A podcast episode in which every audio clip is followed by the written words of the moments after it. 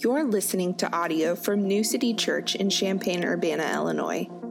We are a gospel centered church with a heart for the next generation, passionate about making disciples who will renew our city in the real Jesus. For more information about New City, please visit our website at www.mynewcity.church.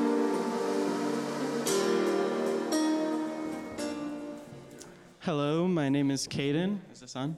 Um, I'm this week's scripture reader, and today's teaching text will come from Matthew 13, 31 through 33.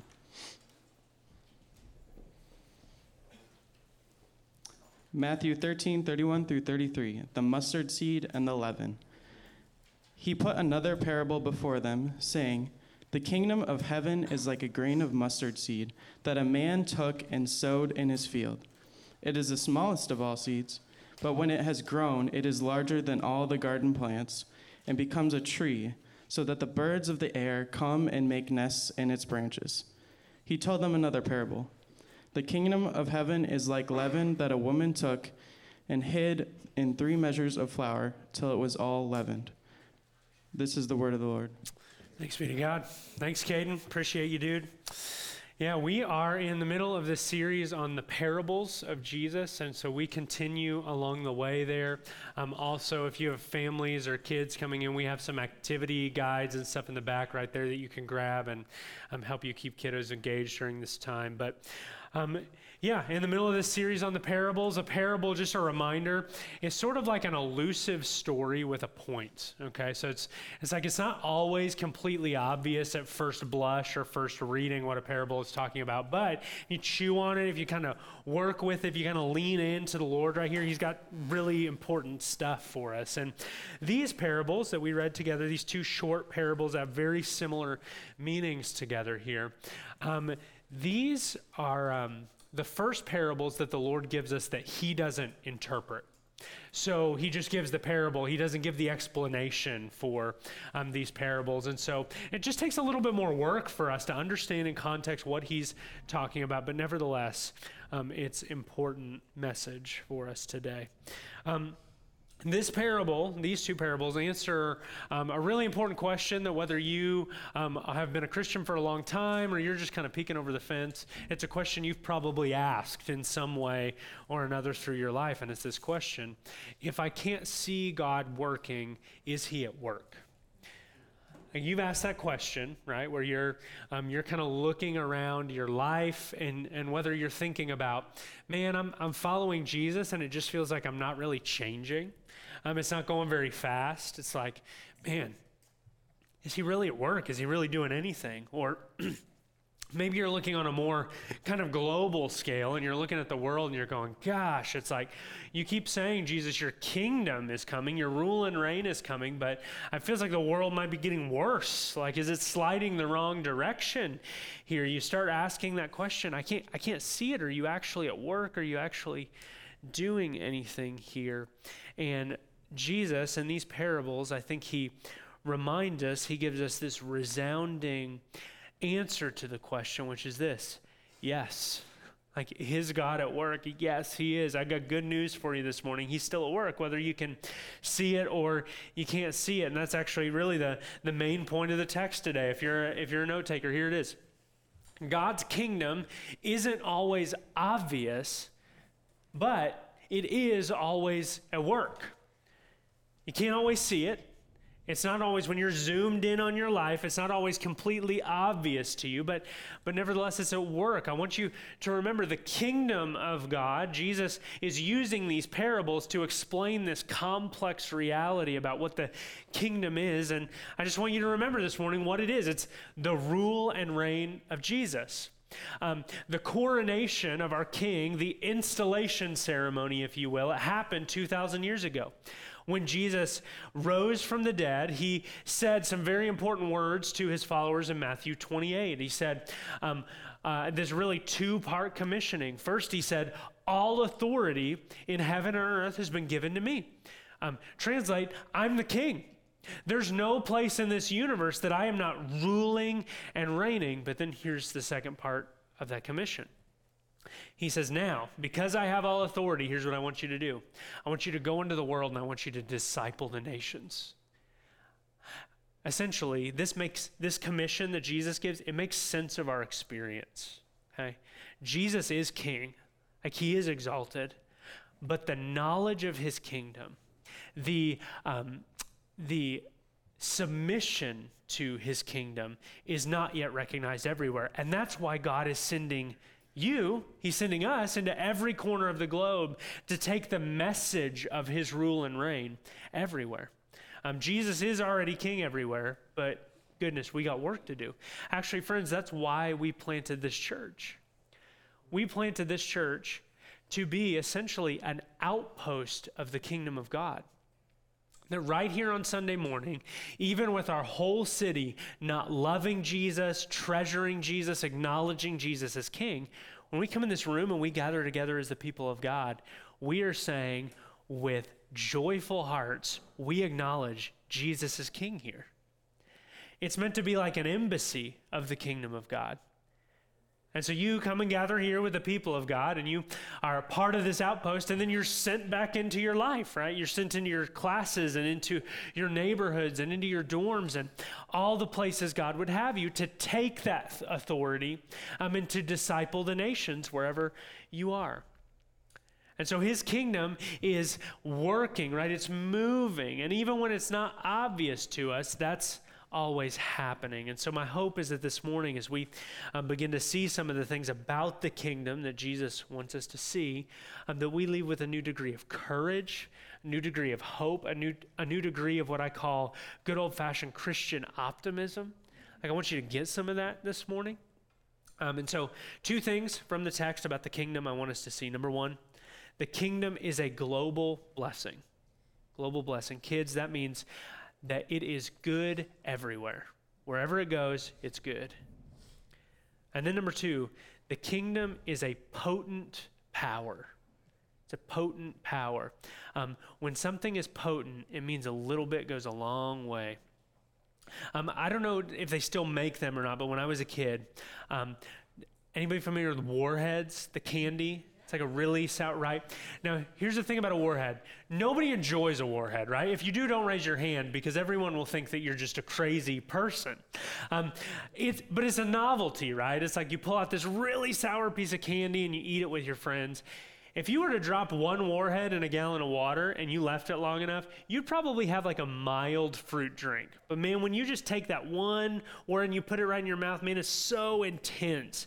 It's so potent. A little bit goes a long way. And Jesus is teaching us in these parables that that's how the kingdom works. Like it's very potent, it's very powerful. So let's go back to the top of the text here. Um, the kingdom is a global blessing. Look with me in verse 31 and 32. It says, He put another parable before them, saying, The kingdom of heaven is like a grain of mustard seed that a man took and sowed in his field. It is the smallest of all seeds but when it is grown, it is larger than all the garden plants and becomes a tree, so that the birds of the air come and make nests in its branches. Okay, so remember what Jesus does in the parables. He takes things that people already understand and he uses them to explain complex realities. So he says, you, you know how agriculture works, you know how farming works, you know how seeds work. Well, that's a lot like how the kingdom of God operates in this regard. I remember I'm um, growing up as I was uh, as I was in school, being in uh, a math class and starting to learn how to do equations, right? A basic equation that um, one of the things you learn is that you're, you're trying to keep things in balance, right? And so a teacher of mine, uh, Mrs. Reed, she gave this really a parable or an illustration and said, a math equation is like a, uh, it's, it's like a teeter totter, right? Because everybody in the room knows how a teeter totter works. It's like now you can use a teeter totter to launch your kid sister into space, or you can, the way that you're really intended to use it is you're trying to even out the weight, and so everybody has a pretty good time. You're trying to keep in balance. And so everybody goes, okay, yeah, I understand how a teeter totter works. Now it makes sense when I'm adding here, I'm subtracting here to make everything in balance. And Jesus is doing exactly that, just like Mrs. Reed was, um, but with a mustard seed. Now, here's the thing about a mustard seed mustard seed is tiny. I want to show you a mustard seed today. It's on the tip of my finger. You see it? No, actually, there's not one there. I forgot to buy one, so I'm, I'm cheating a little bit. But if it were there, you would still have a really hard time seeing it, even you right here in the front row. Why? Because it's so microscopic. It's the kind of thing that you look at and you go, can anything of substance really come from that? We were planting our garden a few weeks back and um, was putting onion seeds in the ground. And an onion seed is a very, very small seed, not quite as small as a mustard seed, but as I'm putting them into the ground, I find myself thinking, like, is this really going to do anything? Like it seems like, I mean, it seems like nothing. Like I'm putting nothing in the ground and you're telling me this is going to be a thing? This is going to create an onion that I can enjoy, that I can eat? Doesn't seem possible. But what's even more strange is that with a mustard seed, this little tiny, almost insignificant seed, when it goes in the ground, becomes one of the largest garden plants that exists. I mean, in the ancient world, the mustard seed, the mustard plant that Jesus would have been referring to here, it could have been in excess of 12 feet tall. Like, think about that for a moment. Like, uh, like just for scale, I'm a little over six feet tall. Like, picture two of me. So like, if there was another one of me standing on top of my head, that's what this little insignificant seed yields. It's crazy. It's exponential. It doesn't make sense that something so big could come from something so small. And Jesus is saying here that's what the kingdom of God is like. Don't miss this this morning, New City. Everywhere that the rule and reign of King Jesus goes, even when it looks little, or it looks insignificant, or it looks like it doesn't matter, it is on its way to yielding big results. It's a work, it's growing. And Jesus, in this story, he tells us one really important thing in addition about this mustard plant. When it grows up, it's, it's not only little and becomes huge, but once it becomes huge, that the birds are able to nest in its branches. Now, think about what a nest is for a bird. What is, it, what is a nest for a bird? It's a home. It's a home. It's a, um, it's a place of safety, right? When a bird builds a nest, it gets up off of the ground. It's safety from predators. Um, it's a soft bed, so as they're laying their eggs, they're not, um, they're not at risk of being broken when they land in the nest. And all kinds of birds in this parable, they're really glad that the tree is around, right? like, man, I'm glad this tree is here. I found a place to nest. I found a place to call my home. And here in the parable, Jesus, as he tells us about these birds, they are meant to represent to us all the diverse kinds of people in the world. And that commission in Matthew 28, when he says, Make disciples of all nations, right here, he's saying that all nations will be blessed by the growth of the kingdom of God in the world. Here's a principle I want you to hold on to and remember this week the rule and reign of King Jesus will bless the whole world, whether they like it or not. That's what's going to happen. When his kingdom comes to bear in this world, it will be a blessing every single place that it goes. And that's to the far reaches of the world. And that's right here in Champaign Urbana. Can I, can I remind you this week how God has used you to be part of that global blessing? As a Christian. Like every time this week you were honest in your business dealings, where it would have been easier to sort of like fudge the numbers or round the corners off or cheat on the homework, and you were honest and you operated with integrity.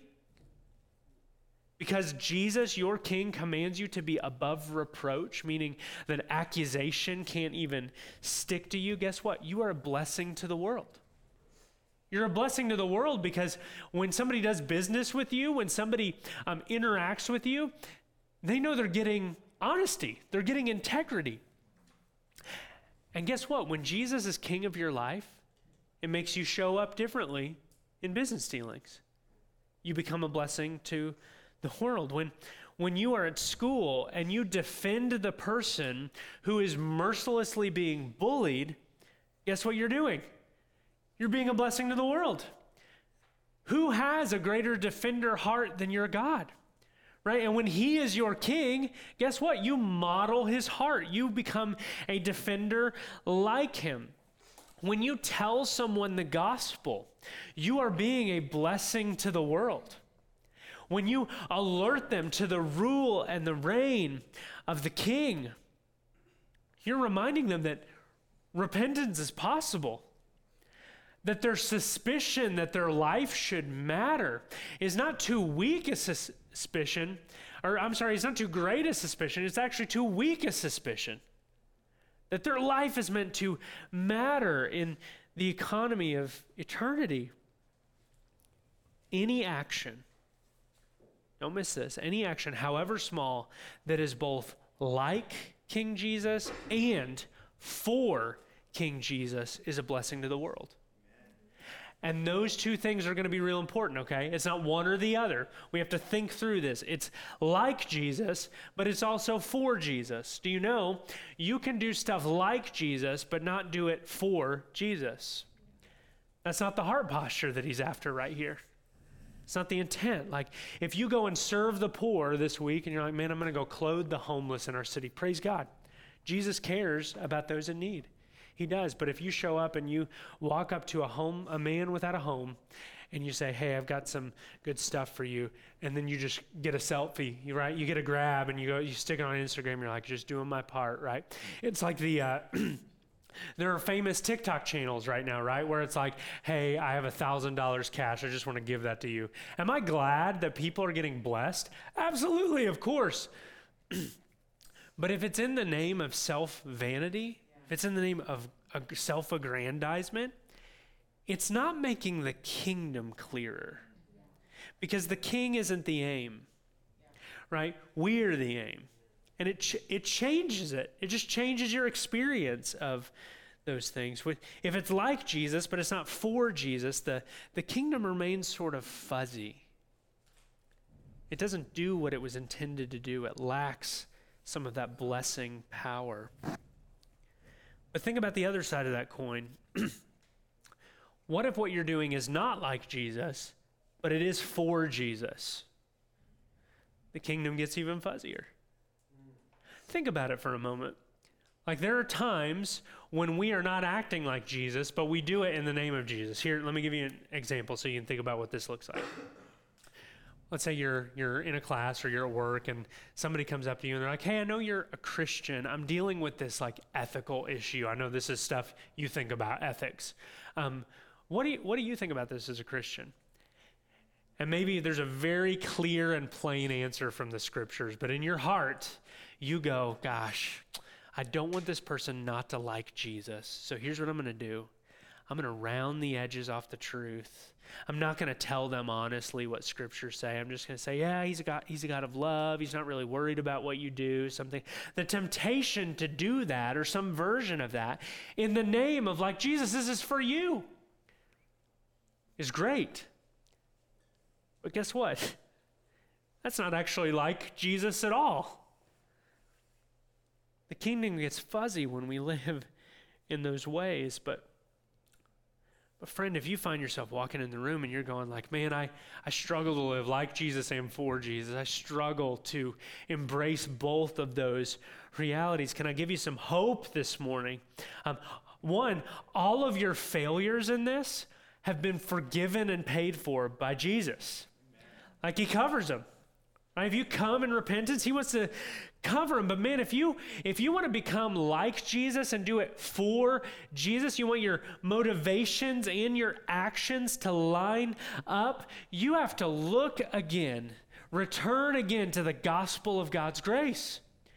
You got to come back to it. You got to remember it afresh. If you want to be like Jesus and for Jesus, man, you got to you got to come back to him.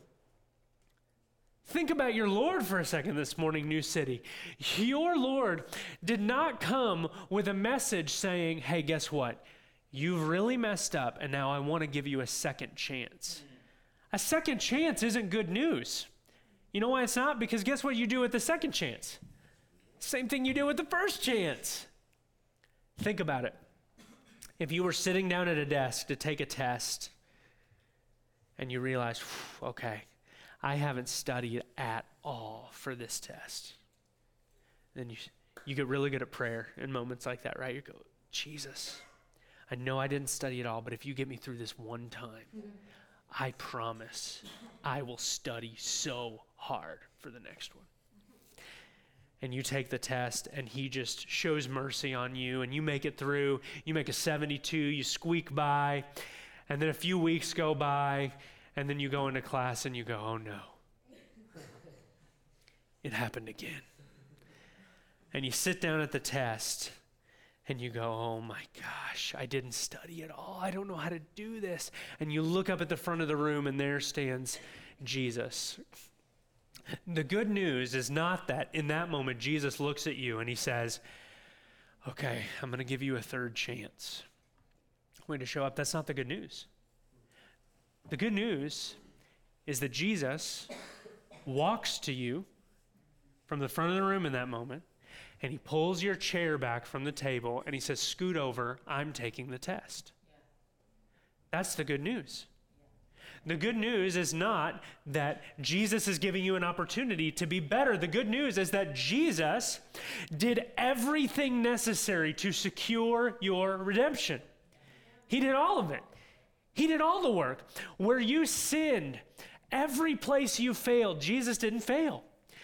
In every place that you deserved the wrath of God, Jesus took the wrath upon himself so that you wouldn't have to take it. He brought you into the family, He clothed you in the robes of His righteousness. He threw a party when you came home, and you didn't deserve that, but He did it out of the joy of His heart that a sinner came home and repented. The gospel is not a second chance, the gospel is Jesus in my place. And guess what happens? If you believe that afresh this morning, you come back to that gospel, that good news, and you start to stare at the perfect love of the Lord Jesus, guess what? You're going to become more like him. You're going to want to live for him. It begins to happen. Because guess what? You, you start to live for him and you, you keep patterning your life after him more and more and more. You, you see him, you see how he lives, you see how he does, you see everything about him, and the Spirit starts to stir that kind of life in you. But goodness, guess what? Your motivation also starts to change. See, most, most of the time, the reason we are not a kingdom blessing, the most of the reason we're not really a global blessing the way that Jesus called us to be is because in our heart of hearts, we're really afraid of disappointing the people around us. But our heart is not captured by allegiance to our king. Our heart is often captured by the fear of men. This looks different for all of us. But goodness, it's the thing in you that rises up and says, Oh, I don't want to make anybody uncomfortable. But you're willing to not make anybody else uncomfortable, but you are willing to betray your allegiance to the king. And Jesus wants to pull that motivation and he wants to root that out. He wants to shape that. He wants to change that this morning. Like, man, I got, I got to say this. Let me tell you how this looks in my life. Um, I have to say this in my head often. Okay, I don't usually say it out loud to the person I'm speaking with, but so often when I'm I feel the fear rise up in me that wants to like, man, I want you to like me. I don't want to say something that's going to like challenge you or make you uncomfortable. In my head and in my heart, I have to say, I'm not afraid of you. I am afraid of God. Like, who do you defer to in that moment? That's who your king is. Like, goodness gracious, we are called to be a people who like man we're not we we want to be a blessing we we should be the aroma of christ in the world um, people should like to be around christians but listen to me goodness we're going to be called in our day to say some things that are really uncomfortable and really unpopular My goodness, Champaign Urbana as a whole does not like what we teach about the exclusivity of Jesus in salvation. They don't like what we teach about gendered identity and sexuality, that God uh, actually owns all of it. Right? But goodness gracious, who is our allegiance to? If we want to be a global blessing, like man, we're gonna we're gonna have to get kind of comfortable in that pocket. Okay? And so friends, just a reminder, if you if you want to be a global blessing, return to the gospel. Like look back at Jesus. He's going to put that in you. He's going to help you to be more like him and to live for him. Last question I want to ask in this point that I want you to reflect on during the sermon. I want you to think about this through your week. Very practically, how could you be a small blessing to someone in your life? Like, as the people of God, the aroma of the kingdom of God should follow us around. Like my uh, my wife, she loves to bake bread. She bakes bakes a lot of bread right now. It's one of my favorite things about her. I love it because when you come into my house, so often, just the aroma of fresh baked bread like overwhelms you. I can like feel my me having to uh, like open my belt up because I've eaten so much bread. I can feel that just by the smell. And man, there should be a sweetness when the people of God are launched into this city. This could look as simple as like, man, instead of keeping my headphones in when I'm checking out at the coffee shop this week, I'm going to take them out. I'm going to have a conversation with the barista. How are you? What's hard for you right now? How can I pray for you right now? It could look like buying the food for the person in line next to you.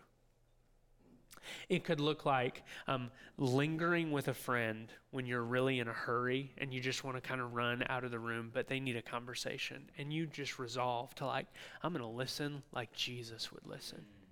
Why? Because he's my king, because he sets the bottom line. These little acts of blessing, over time, it change everything. It really do. Everything? Really? We're going to talk more about that in the same in the second point. Here's the second point. The kingdom is a potent power. It's a potent power. Now, I gave you that illustration a few minutes ago about a, a warhead, but most personally to me, and the example of potency that I think of most um, is at my grandparents' house every Saturday morning. We would make something called orange juice from concentrate. Does anybody know what that is? It's a very grandparent thing to have around. Okay, it's wonderful, and uh, and so um, my grandmother she would pull out um, like a gallon jar, and then out of the freezer, she would get what basically looked like a cinnamon roll can, and it was called orange juice from concentrate. And then she'd go over to the sink and turn on the hot water, and run it under the hot water to kind of loosen the can, um, the can up, so you you know to kind of zhuzh it out of the can here in a minute. And then she'd take it and she'd pop the lid off, and she'd turn it over the can, and then the most satisfying thing in the world happened. It was the slow drop of the concentrate out, and then this wonderful sound that was like like that kind of sound, and it would fall in, right? And if you were just to add a few drops of water to that concentrate, man, it'd be way too tart, it'd be way too sweet. Um, but when you fill it all the way up and you mix it in, um, it takes up the whole space. It, it livens the whole space. It becomes uh, really enjoyable to drink. When something is potent, a little bit goes a long way. It has a really strong effect. And that's what Jesus teaches us in the next parable. In verse 33, it says, He told them another parable. The kingdom of heaven is like leaven that a woman took and hid in three measures of flour till it was all leavened. Now, here, Jesus is using the image of leaven, or I want you to think about it's it's yeast in bread. Okay, so if you were to want to bake bread, um, you'd go to the store probably and you get a little packet of yeast, like, and when you would put that yeast in some hot water and then mix it into the dough, yeast are these little living organisms. And what's really weird is that when you put them into the bread dough, they start to consume the flour, they start to eat it, and then they expel carbon dioxide. And as they expel that carbon dioxide, it starts to bubble and bubble and bubble. And that's what causes the bread to rise. Okay? Um, so it's these little living organisms here um, that cause it to raise up. And for the Jewish people who Jesus was talking to, um, they didn't often put yeast in their bread. It wasn't like the norm, okay? Their norm was what we would call unleavened bread, which would be like a flat bread. So think of like a pita or some naan. Um, and, and the reason for that was because at the first Passover, when God was rescuing his people out of Egypt, he told them this. He said, um, He's like, You guys are going to have to leave in a hurry.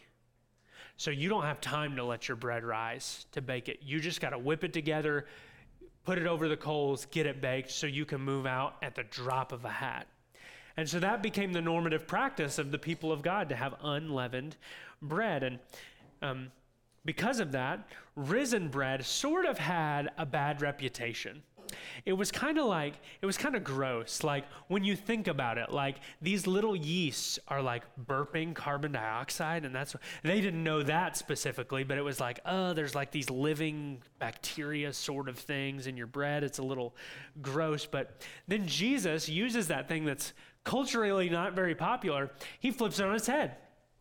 And he uses it in a very positive light to explain the nature of the kingdom now, did you notice there? He said, This woman hides um, leaven in three measures of flour. Now, that may not mean much to us at face value, but three measures of flour is 50 pounds of flour. Like, picture it right. You've seen a pound, one pound bag of flour or sugar, something like this. Times that by 50. Think about the amount that is. And this woman comes in and she hides just a little bit of leaven and she gives it time. And before you know it, what does the parable say? Till the flour, till it was all leavened. That is some potent leaven. God's kingdom, don't miss this, is potent like that. It takes time, right? It takes time to work its way through the world, but eventually, the kingdom the acknowledgement of Jesus' rule and reign will cover every square inch of the globe. It's coming, it's going to happen. And it's why, friends, for among other reasons, why New City's mission is to saturate this city with the gospel is because of a very text like this that we want to see every nook and cranny of this city covered with an awareness of God's kingdom. I mean, we can we can read something like this on paper and go, okay, yeah, it's it's potent, but it takes a long time, and um, but it's going to happen, and we can read that on paper. But honestly, if we're honest, some of us look around and we go, I don't see anything changing. Like, man, you say Jesus, your kingdom is coming, but I but I don't see anything obviously changing. And can I tell you, friends, can I give you some good news this morning that if you give the kingdom of God enough time, it will transform any culture. It'll do it. It's its nature. It's leaven and flour. It can't not. I had a conversation with my brother in law yesterday. They just went on a cave tour in uh, Lake of the Ozarks. And um, as they went on this cave, cave tour. Um, the woman who gave them their tour, she had been giving this same tour for 40 years. 40 years going into this cave, pointing out these same artifacts again and again and again. And one of the things she pointed out was um, you could get up close to a few stalactites, which are these like pointy things that grow out of the ceiling of a cave. And as she got the tour up close to this, she reminded them that these stalactites grow at a rate of about an inch every hundred years. Picture that. You see some of them, they're huge, some of them, they're very small. And so the, the ones that this lady was pointing out right here, they're like this, long. And she's like, I remember when they were this long. And it's like imperceptible growth, right? She has given her entire professional, vocational life to giving these tours. And in 40 years, she has seen less than half an inch of growth. That's slow and steady. But guess what? It's happening. Still growing. Like when you zoom out for a second, like when you're close like that, it's like, man, 40 years? This is taking forever. But you zoom out and you start to go past the lifetime of just one guy or one girl. And you start to go, man, I start to think about, man, the pirates that use that cave for shelter hundreds of years ago, and then uh, the the moonshine still guys who would hide in there, and then further and further back the the native peoples who would use it for ceremonies, and then on and on and on. You start looking back at the generations, and you go, man, at some point those great big stalactites, they started out small, but man, slow and steady. It's like the beat of a drum. You see, when we as Christians, we plant roots in a place, we build businesses. Like some of you are entrepreneurs, you're gifted entrepreneurs. When we raise children, when we disciple younger believers, when we change diapers for God's glory, when we create systems to care for the poor, when we plant churches, we are part of God's long term strategy to transform the world. We get to be part of it. And man, uh, like some of us, we hear that and we go like, man, is, is what I'm doing really contributing to that? Like you look around and Man, some of you are in the throes of like raising young families, and you're going like, you say, like, okay, Nick, yeah, every diaper matters in the economy. And it's like, well, how, do, how does that even connect? Think about this for a moment.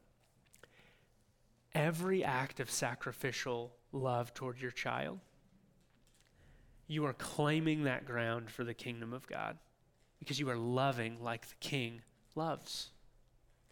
And when you do that over and over and over and over, you create an environment in a home where your kids are going to grow up, and all of a sudden the gospel is going to be believable to them because they've seen the love of Jesus modeled again and again and again. Every diaper, when you're in the trench of it, it's like, how does this diaper matter in the kingdom of God? Slow and steady wins the race. It's like, man, do we just keep coming to church and keep hearing sermons and keep singing songs and keep singing the Lord's Supper every single week? Yes, until Jesus comes back. And here's why because every Sunday we are gathering together as the people of God and saying, We are his people, his kingdom is present in this city. And every week is like another swing of the battering ram every song sung in worship to the king is like another swing of the axe at the base of the tree of the darkness in this world. Every time it happens, slow and steady, God is working his kingdom into this world. And when you gather here and you worship and you sing and you're encouraged, guess what you're going to do? You're going to go take that encouragement, that worship, you're going to take it back to your home. You're going to take it back to your classes. You're going to take it back to your workplace. And when you do that, you are claiming a little more territory, a millimeter more of territory, week after week after week. And when a people do that for a lifetime, a city changes. A little bit of leaven in a whole lot of flour. Can you see the movement? No, you got to zoom out. You got to zoom out. Can I? I tell you, at least once a year, Aaron and I try to sit down. We have um, our anniversary is on December 30th, so it's sort of a, this natural. At the end of the year, we just do like the State of the Union for the Volkenings. Like, how are we doing? Where are we headed? What happened the last year? And so often, when I'm in the thick of it, my life, I'm going like, man, is there? Are we really even making a difference? Like, does this really matter? Right? Because you're just in it. You're just in the trenches.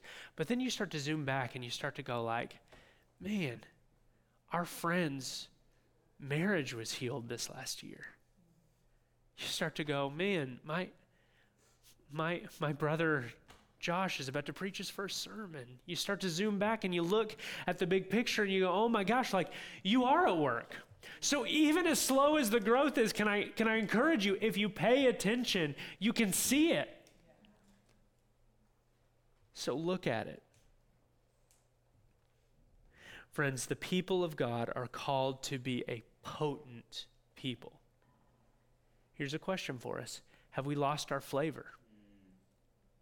Are we called to be potent, and yet we're just sort of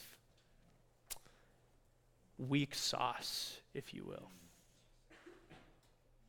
See, Jesus says in Matthew chapter 5, verses 13 and 14, You are the salt of the earth. But if salt has lost its taste, how shall its saltiness be restored? It's no longer good for anything except to be thrown out and trampled under people's feet. You are the light of the world. A city set on a hill cannot be hidden. Like, man, y'all, if we want to be a potent people, if we want to be a global blessing, it means we actually have to show up to the world in Jesus' name in everything that we do. Um, the church has, through the years, it, it has said often that all of life happens coram deo. That means before the face of God. It means if you if you treat the smallest thing, like pulling weeds out of my garden, like I hope I get to do this afternoon, you treat that, if you treat studying, if you treat diaper changing, if you treat brushing your teeth as an act of worship and allegiance to your king, you are claiming ground for the kingdom of God in every act. That means everything matters. Like, but man, if you're losing your saltiness, if you're going like, man, I don't, I don't see any of that connected to this big story of worship and cultural transformation, you're not living as a Christian. You need to repent. Receive the invitation of the Father here. Man, you guys go ahead and come up.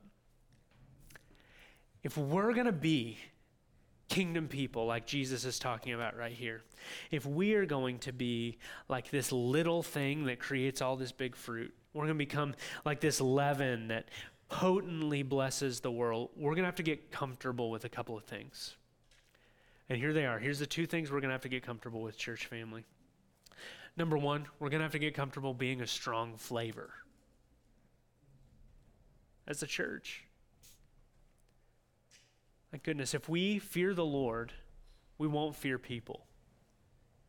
Like, there are going to be times when you're going to be called to um, speak clearly and honestly about who Jesus is in the face of opposition. And that's uncomfortable. Everything in you in that moment wants to rise up and say, allegiance to Jesus is too difficult. I'm going to pledge allegiance to myself. And can I tell you, you're a bad king. You're great. I love you. But man, you are not worth giving your allegiance to. God made you for a bigger story.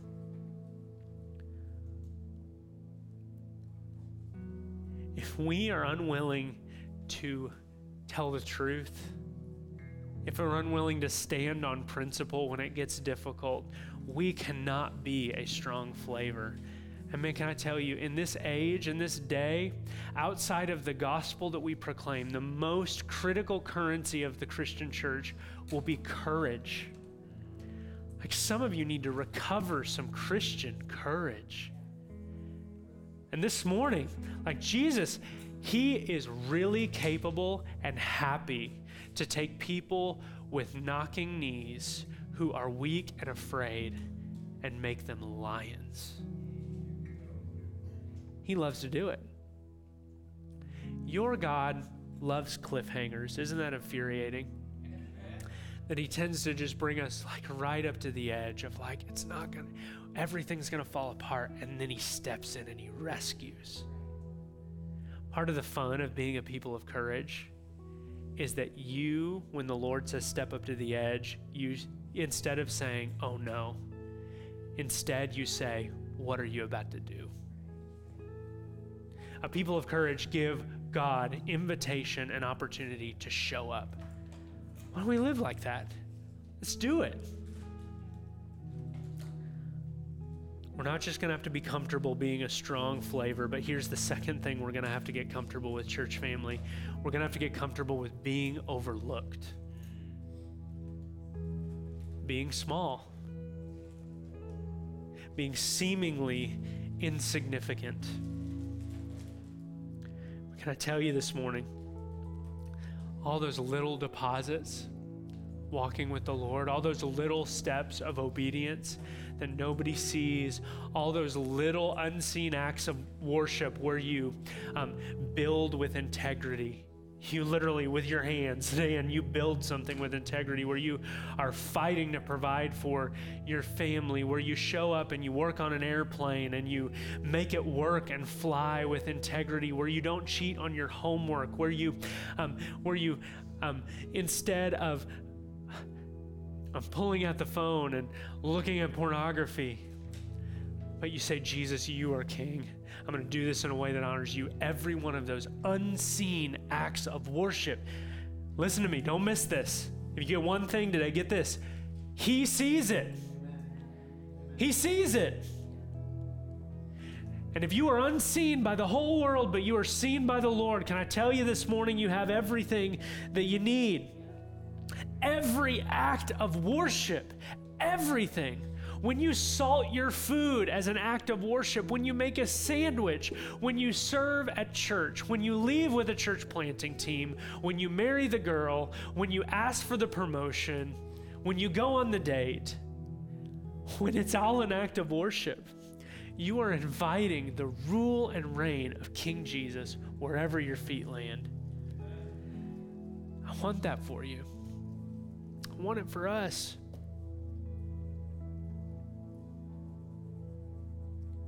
Every diaper, when you're raising kingdom citizens, when you are modeling the service of the king, God is slowly changing the world through stuff like that. If I can speak to families for a moment, because this is Family Sunday, like when you're just in the chaos of raising young kids, it can feel really hard to know how how does this really contribute? But in a world that hates God's kingdom, like you can't control the culture, right? You can't control what everybody else is doing out there, but what you can do, whether you have kids or you're single, you can make your home a microcosm of the kingdom of God. You can make your little life and say, This is what it looks like when the kingship and authority of Jesus is acknowledged. And then when non believers come into that, guess what? And they see, they're like, man, I don't even believe this. I don't even like this. But they look around and everybody is flourishing in their gifts, everybody's growing. There's happiness and vibrance that can't be purchased by a thing or by a system. They may not believe it, they may not like it, but they want it. That's powerful. You see, the King of the kingdom modeled this truth in his life, his death, and his resurrection. And that while the kingdom of God isn't always obvious, like when the God man is hanging dead on a tree, the kingdom is always working. Because what happened three days later? He didn't stay dead, he's at work. Think about your Savior, friends, born in Podunk, Nazareth seemingly insignificant little thing to the point where people would meet Jesus and say, He's from Nazareth? What good can come from Nazareth? Well, a global movement and salvation for God's people can come from Nazareth. See, I, I love you enough to remind you this morning. This may sound discouraging, but I really want this to be encouraging, so please take it that way you're going to die. it's coming. And that thing in you that steps back maybe in a moment like this and goes like, "Gosh, I want it to count." That's a good desire. If you want it to count, it will not count in you raising yourself up and showing the world how amazing you are.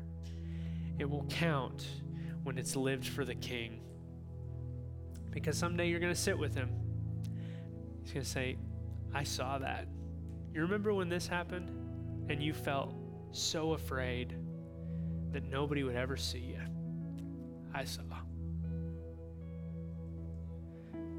So keep going. Hold courage. The kingdom, while it's not always obvious, it is always at work. Let's pray. God, will you help us believe this? And by your grace, by the power of your grace, will you make us a people that roll up our sleeves and get to work? That with joyful attitudes, we get out of bed and we go to work. Get out of bed and we go to our studies because we believe that you're putting all these pieces together for your glory. Holy Spirit, come. In Jesus' name, amen. Well, friends, here in New City, we don't just want to talk about it, we actually want to be about it. And one of the ways we do that is by responding intentionally to the Word of God. And so today, um, we respond typically in three key ways. Number one, we reflect. Where is God speaking through His Word today? Where do you need to reclaim a big view of God's kingdom and His economy, His work? Whatever the Lord is doing, don't move past this moment without really doing business with the Lord. And then, secondly, we respond by remembering the Lord's death in the Lord's Supper. Right over here, two stations in the front, you will find some broken bread that represents his body broken for you. You'll find some juice representing his shed blood, and you'll just come up, dip it in the juice, and take it as you're ready. And what I want you to remember in that moment is that um, the Lord's death and resurrection is a promise that the kingdom actually is going to come. Like that he's going to come back. To the point that he says, I'm not taking the fruit of the vine again until I take it with you. Do you know the next time Jesus takes this meal, it'll be with us. And he's going to raise his glass, and we'll raise our glass to the king and say, All hail the king. You did it. You accomplished it. Man, I couldn't see the progress. It felt slow, it felt impossible, but you did it. All hail the King. So, if you are a Christian in the room, let this Lord's Supper be your pledge of allegiance to the Lord. And then finally, my friends, we rehearse by singing that day. Right? This is an outpost of heaven. And so we get to see heaven come to earth as the people of God sing the praises and worship of God. So let's claim this space as kingdom territory as we sing. I love you. I love being your pastor. Respond when you're ready.